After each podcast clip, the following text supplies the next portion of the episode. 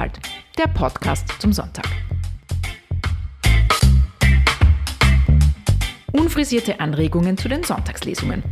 Präsentiert vom Sonntagsblatt und der HTL Weiz.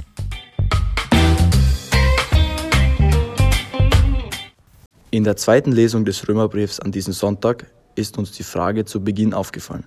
Sie lautet, ist Gott für uns? Wer kann gegen uns sein? Diese Frage regt zum Nachdenken über das alltägliche Leid an. Warum hilft Gott nicht den Opfern von Naturkatastrophen? Ist Leid eine Folge von Entscheidungen? Vielleicht schützt Gott nicht vor Katastrophen, sondern verleiht stattdessen innere Kraft, um schwierige Zeiten zu überstehen.